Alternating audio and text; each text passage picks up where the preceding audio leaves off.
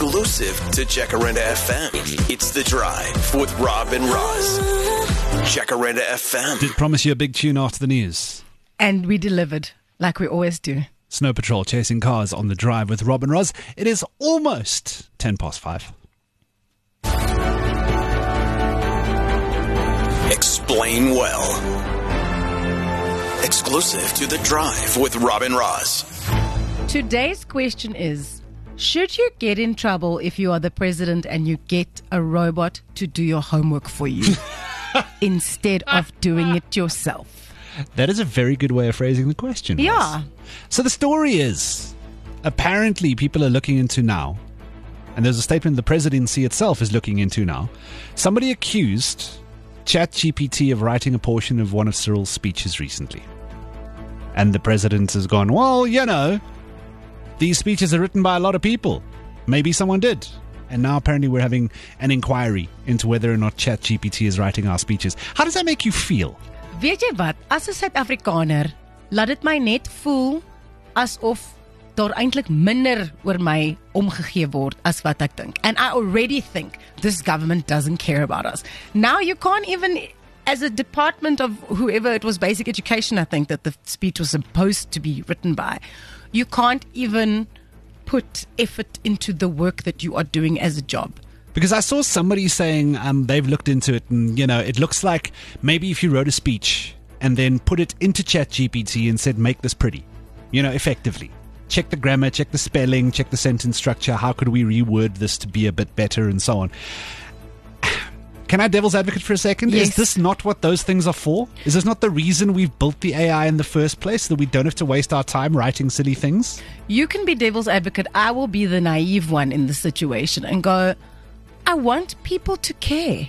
I want them to care enough to write a speech for the president that actually is relevant and comes from a place of okay we're going to use the speech to explain whatever was it was basically about the decolonization of education i want people to care and i also want to feel like the president cares like i don't weet jy wat ek sê dat die woorde eintlik and I'm, I am being naive. I am being completely naive. But die woorde they're not just words. They come from a place of trying to make a better South Africa for South Africans. And I sound so dumb. No, you don't. I'm done being devil's advocate. Ek stem heeltemal met jou saam.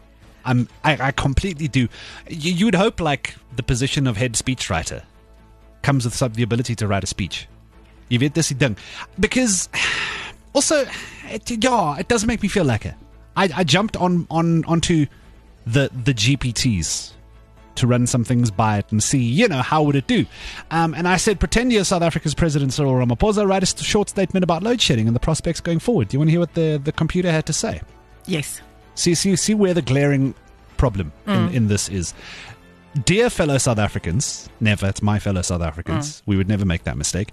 I understand that load shedding has been a major concern for us all. The government is working tirelessly to address the issue and ensure that we have a stable power supply.